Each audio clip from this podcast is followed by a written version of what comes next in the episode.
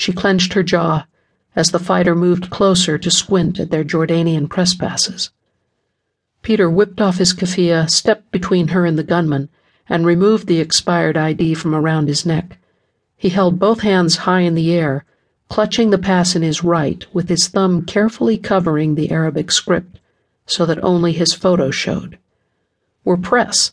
Reporters. We're just here to do a story. He's one of our guides.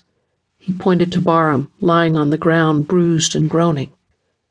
Theresa looked over to see Jalal and Masood also disarmed and on the ground. The Ansari had opened a cut in the elder Kurd's cheek. They took turns driving the butts of their guns into his face. Twenty four year old Masood cowered nearby, curled up in a vain attempt to ward off similar blows. Theresa clutched Peter's shirt from behind and whispered, Don't say anything. The fighter holding the gun on them appeared to be the leader. He barked an order in Kurdish.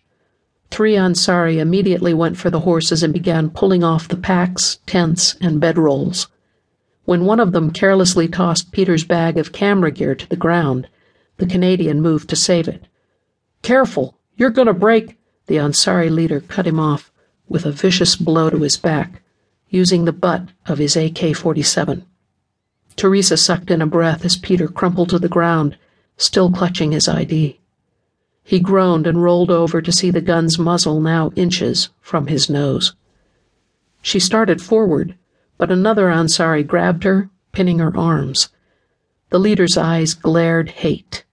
His focus danced back and forth between the Westerners as he kept Peter frozen on the ground with his gun. He said something in Kurdish, pulled Theresa's keffiyeh off to reveal the length of her hair, and spat in her face. The others sneered as the spittle ran down the side of her nose, but she kept her face a blank. This seemed to anger the Ansari more. Aiming his gun between her and Peter, he let loose a spray of fire, kicking up the grass and dirt around them. She couldn't help jumping back, and Peter rolled over and away from the spray, which only made the fighters laugh more. The leader's mouth curled up as he took another step toward the Canadian and shoved the end of his gun into Peter's cheek. Theresa bowed her head and tensed,